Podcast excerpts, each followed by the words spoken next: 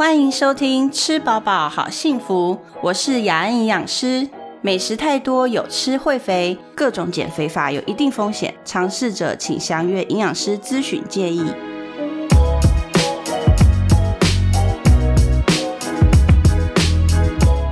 Hello，大家好，今天我们请到我最漂亮的哥伦比亚大学的校友。呃，许英宁营养呃心理师，奇怪，老是习惯讲营养师，所以就吐槽。不过今天来的不是营养师，今天来的是心理师。来，我们欢迎他。Hello，大家好，我是许英宁心理师。心理师，今天我们要来请心理师跟我们聊一下食物跟情绪的一个关系，好不好？嗯因为我们常常就是好像心情不好就不想吃，但也有一些人是心情不好就更会吃，嗯好像是食物变成情绪的一个出口。你有没有遇过这样子的个案？嗯嗯，很多哎、我觉得有时候连我自己都是。对，真的就是在当学生时代的时候，哦，好明显嗯哦。那时候只要遇到这种期末考啊，然后压力一大的时候，我发现就是不自觉的容易肚子饿，嗯然后就会吃的更多。嗯那但是，一考完之后，哎，整个就好像那个症状完全就不药而愈，哎、嗯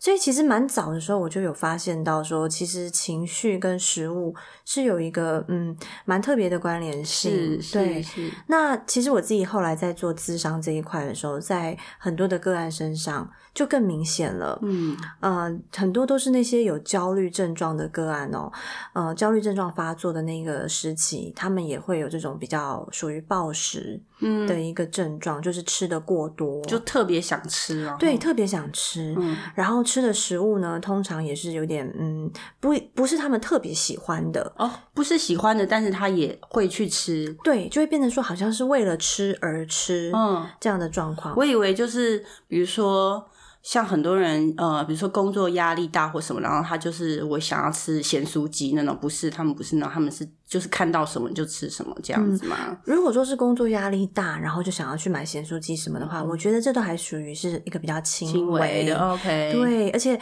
这种是一个有选择性的嘛。嗯那通常你从你想到，哎、你要去买咸酥鸡，到你真的买到了，然后吃到嘴巴，嗯，已经过了一点点时间，就还有一个过程。对，嗯其实这样子都还，我觉得都在合理范围。OK 对，因为我们人都会遇到压力。嗯哼，我觉得在遇到压力的时候，每个人这个反应的呃方式不太一会样。对，嗯，嗯，去买一份咸酥鸡来吃，我觉得这个都在可以呃可以接受。接受。可是暴食症不是这样子，是不是？，对暴食症的话，通常一般来说就是他已经无法控制，哦然后可能不太能够等待。哦，对，有的时候就是家里有什么，嗯啊，桌边有什么，啊，办公室有什么。就想通通扫对掉这样子全部就是，甚至有些人他会说他是有点不自觉的，嗯啊，可能开了一包饼干，嗯，想说哎、吃个两片好了，结果就一边在做事的时候，哎、就不小心包就没有了，对整包就吃完了，然后再去开第二包，再去开第二包，哦，因为现在大家都去那个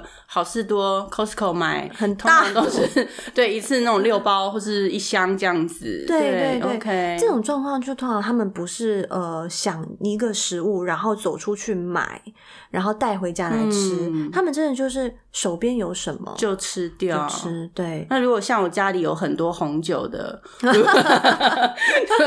就不能让这种人再来我们家这样子。对对，他可能会疯狂的把你的酒酒扫喝掉，不行，存了很久的那种。对哦，所以暴食症是会这样子。那为是什么原因让他们就是他就是突突然有一天就开始这样吗？还是还是会有什么比较前兆或是什么可能的原因？嗯，像我们刚刚讲到的这种是属于比较焦虑性的暴食，所以通常都是一个循序渐进的。嗯那个焦虑的那个主因哦，可能是存在在生活当中一阵子，嗯然后随着他可能那个情绪没有办法消化嘛，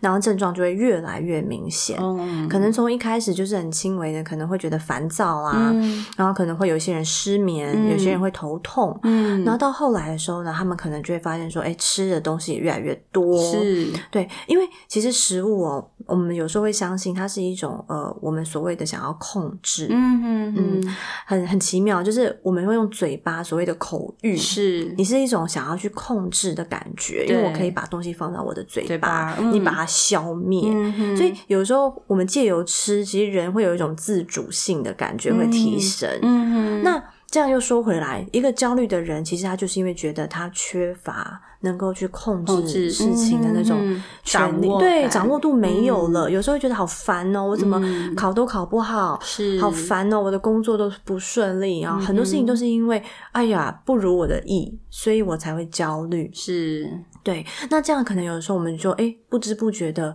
把这样子想要控制的这种感觉。会转移到这个口腹饮之欲食这件事上，而且其实吃这件事情，对，就算我们是以动物本能来说好了，嗯吃是一个呃最原始的满足，嗯对不对？你吃东西进去，然后有热量、有营养素，那你的身体也会告诉你说这是一件好的事没情。错没错。但是当它变成好像呃不自就是不自觉的变成过多的时候，像我们刚刚讲的这个暴食症的症状的时候，好像就会对身体带来一些不良的健康影响，对不对？对，那像这些暴食症的呃个案，你可能看到后来可能会有什么样子的健康，心理上也好，或是生理上有看到过什么样子的不健康的影响吗？嗯嗯嗯，我想其实大家应该呃马上就可以联想到的一个，就是关于生理上的。如果我们常常在过度的呃摄取很多的食物进来的话，当然热量是一个嘛。我想嗯等一下雅应该会跟大家分享。嗯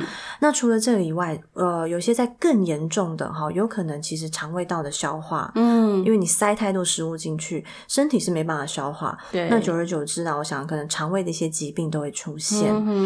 嗯，甚至呢，其实我有遇过一些个案哦，他们在吃完以后会有很强烈的一种罪恶感，嗯，啊，会很后悔、很懊恼。那这个当然就是一些心理上面的负担就开始跑出来了。嗯嗯嗯，所以嗯本来你吃东西是为了满足、为了掌控，对，但是反而带来的是后面很多的懊悔啦，很多的罪恶感。然后有些人会因此对自己的自我价值感会变得更差。嗯，会觉得说，哎呀，我怎么连自己这个吃东西都控制不了？好，更怀疑嗯自己，对所以又更焦虑。更焦虑。然后就变成一个恶性循环哦，这个是真的是，而且刚刚说，那所以暴食的人吃很多热量，那他们是不是就一定就会很胖呢？哎，这个其实又有点不太一定，因为对，有些人的确他们可能体质哈，先天的体质，嗯，他们吃很多，可是他们可能不会马上的呃反映在他们那个体重上啦。哈。而且看发生的频率可能也有对关系，对，没嗯，错。那但是的确有一些人，他们很快可能就会哎胖起来。嗯，那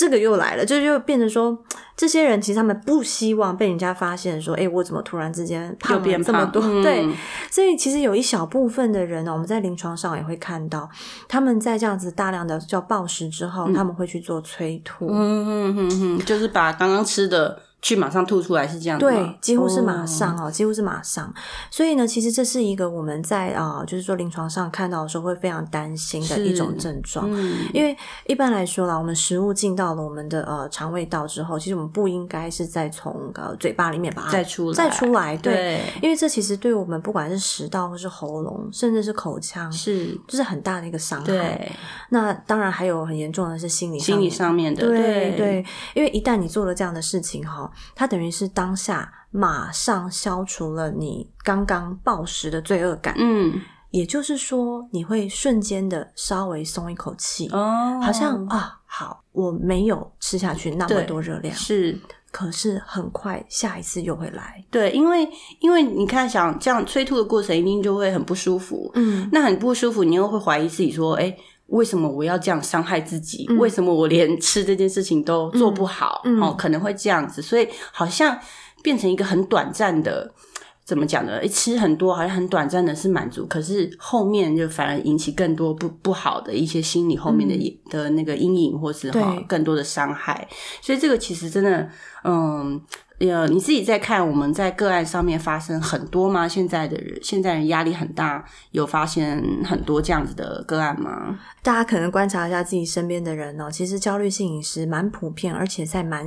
年纪蛮轻，好、可能就会开始。嗯那但是因为大家又非常的注重自己的一个外在的形象，是哦，可能呃关于体重啦、体型这些的，所以如果有焦虑性饮食的人，有些人他不太想让别人知道。嗯 OK，所以可能只有自己知道啦。嗯哈、但是我觉得这个东西其实是呃有一个合理范围，就是如果大家观察一下自己，大家是一阵一阵的。嗯 OK，譬如说，呃，我的工作总是有比较忙的那一个时期，OK，、嗯或者是说学生的话也会有一个周期性。嗯如果你的这样的焦虑性的饮食，你觉得它是有周期性，哼然后那个周期一旦度过了，嗯你就会回复到一个比较正常的一个饮食状态的话，我觉得这样子的状况其实是还可以接受。嗯哼那如果你有搭配一些比较正确的观念的话，其实这个东西其实应该不会让你造成太大的负担。嗯哼但的确有一些少部分的人，他是属于长期，嗯哼也就是可能半年、一年以上是都是暴食，或甚至暴食完以后会催吐。嗯那这样的状况的话，通常的话，我会非常建议一定要接受一些治疗。嗯哼，就开始要呃，真的去面对这件事情，做一个介入的治疗。对但一开始一开始有一些嗯轻微的症状的时候，或者你担心自己可能因为情绪上会不断进食，或者对饮食这件事情好像有一点呃不那么适当的时候，我们可以做什么事情来预防这种这种状况呢？你刚才说，哎、有些时候就是真的呃压力大的时候，开始发现说，哦，我会吃比较多，或者开始乱吃东西，像这样子的时候，在心理上有没有什么？我怎么样去调试，或怎么样去预防？有没有这样子可以给个案一些什么样的建议？嗯嗯，当然，我觉得这个背后通常啊都会有一个焦虑源，嗯焦虑的主要来源。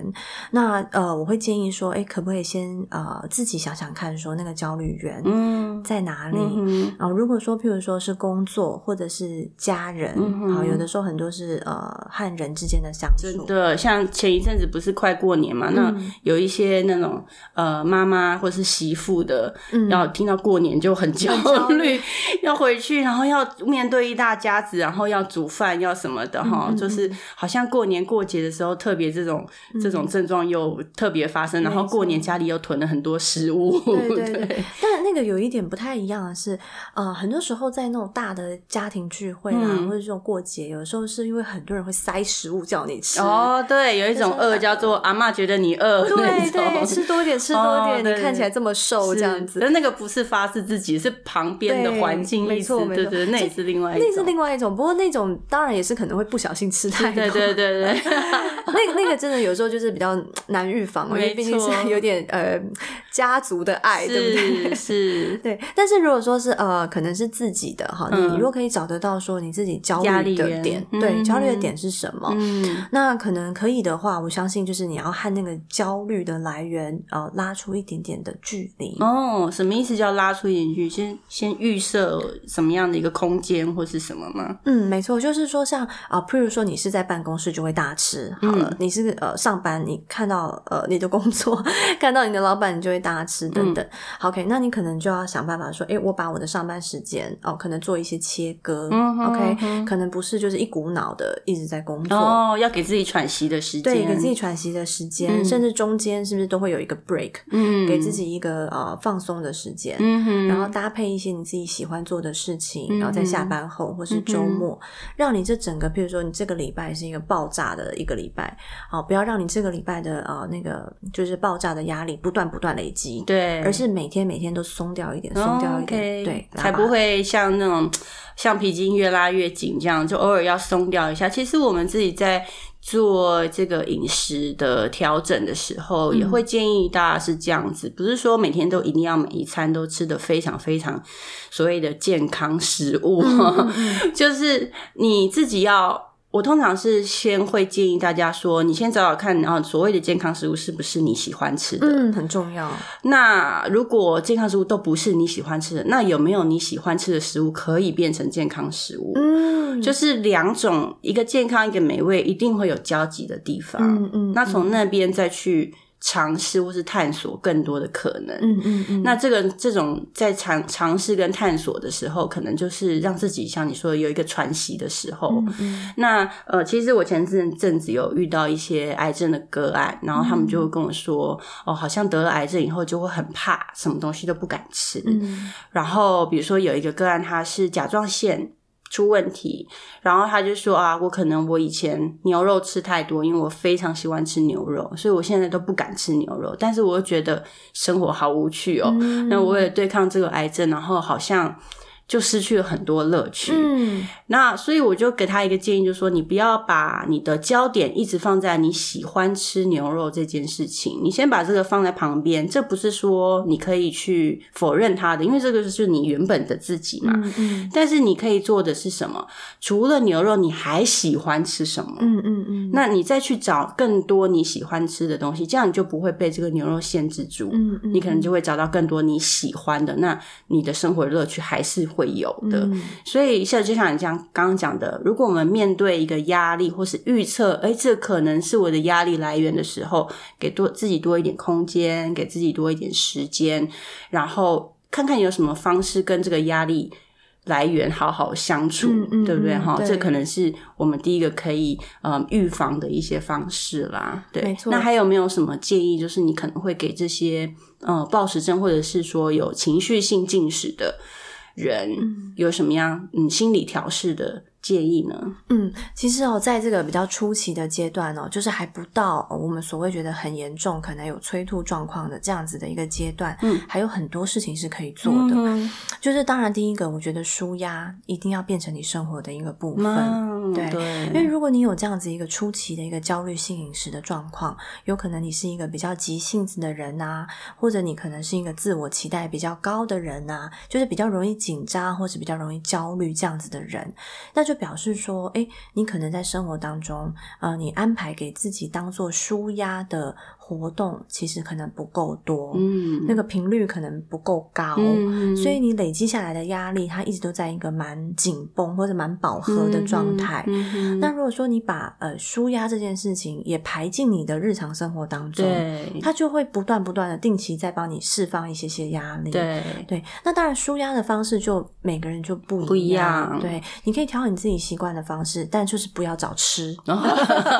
就是以吃之外的东西，对对，因为有些人觉得哦，我的舒压方式就是吃，比如说做菜可以吗？其实做菜可以，那最好是你做了以后请别人请大家一一起来吃吃。对对，你把，因为其实做菜其实很棒，它其实是一个拉长时间。嗯，对啊，你把时间花下去嘛，然后你可能要花一点时间，然后再请别人一起来分享。对，而且有很多 planning，就很多计划。对，从你去学习我到底要做什么甜的还是咸的，然后采买，然后可能要有一些除了食材之外，还有一些厨具，对然后你可能还要刀工、挑选食材的方式，这些其实很多准备、很多 planning，在这些每一个过程里面，可能你都会因为太 focus 在这个过程，你可能就会忘记一些压力，所对，以而且最后还要清洗，对，还要清洗，半天，对，真的，很花时间的事情。对，嗯所以当然就是这个舒压的部分，可能要自己多去留意自己的安排，嗯有没有把这个放进来，我觉得这很重要。嗯，那另外一个就是，你如果是在呃工作场合什么呃压力比较大的地方哦，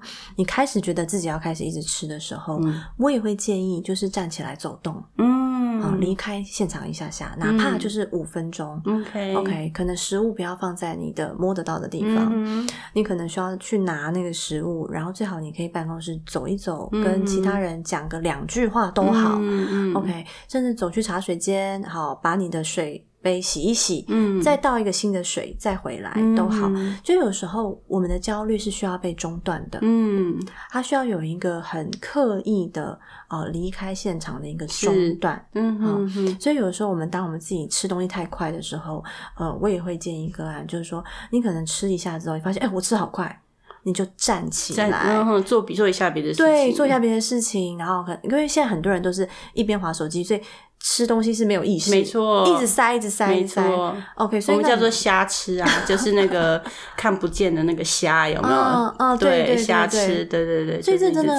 很妙，就是我们都在吃的时候，嗯、缺乏了让自己等一下停下来对这个动作。对，所以可以的话，我会建议说，哎，在压力大的场合，你正要开始吃的时候，哎，你也把它暂停一下，嗯啊、站起来，然后离开，再回到位置上，你要再吃，就好像在设几个停停损点这样子的感觉。就我们以前教那个。呃，预防就是减重的一些个案，然后教他们预防说，而且有些人说，哦，我经过那一摊咸酥鸡，我就很想吃。嗯然后我们就会教他们说，那可以换一条路走，就是没有经过那个咸酥，因为你不可能叫咸酥鸡搬家嘛。对对对，所以你自己绕一条路走，那可能你绕一条路，第一个你可能运动量增多一，增加个几步这样子，然后你第二个你又不会不会有那个环境的诱惑，他跟你招手啊，就你就看不到了这样子。所以一样就是呃，如果已经有可能有情绪性进食，或者是好像有一点暴食冲动的人的时候，你可能自己就要哎把你的食物跟你的距离要拉远一点，或是中间设好几个绊脚石，然后好像让自己比较难拿到这个食物，或者是另外还有一些就是在家里多存放一些低热量、高纤维的 食物，比如说各式的蔬菜啊，凉拌的蔬菜，其实你冰箱大概可能就会有这些。那即使你呃就是真的很想吃的时候，那你吃到的这些食物至少是呃低热量对你有好处的食物，好，比如说多放很多红萝卜啊，呃凉拌木耳啊，凉拌小黄瓜，像这些的，可能可以帮忙你一些。就是飞到没真的没办法，我真的很想吃，那至少你吃到的是健康的食物，没错，比起看到洋芋片一整包就赶快吃，可能要好很多。对，所以这个是大概我们从呃。心理师方面这边给我们一些建议，然后我这边营养也给大家一些建议，希望就是给可能在情绪性上面会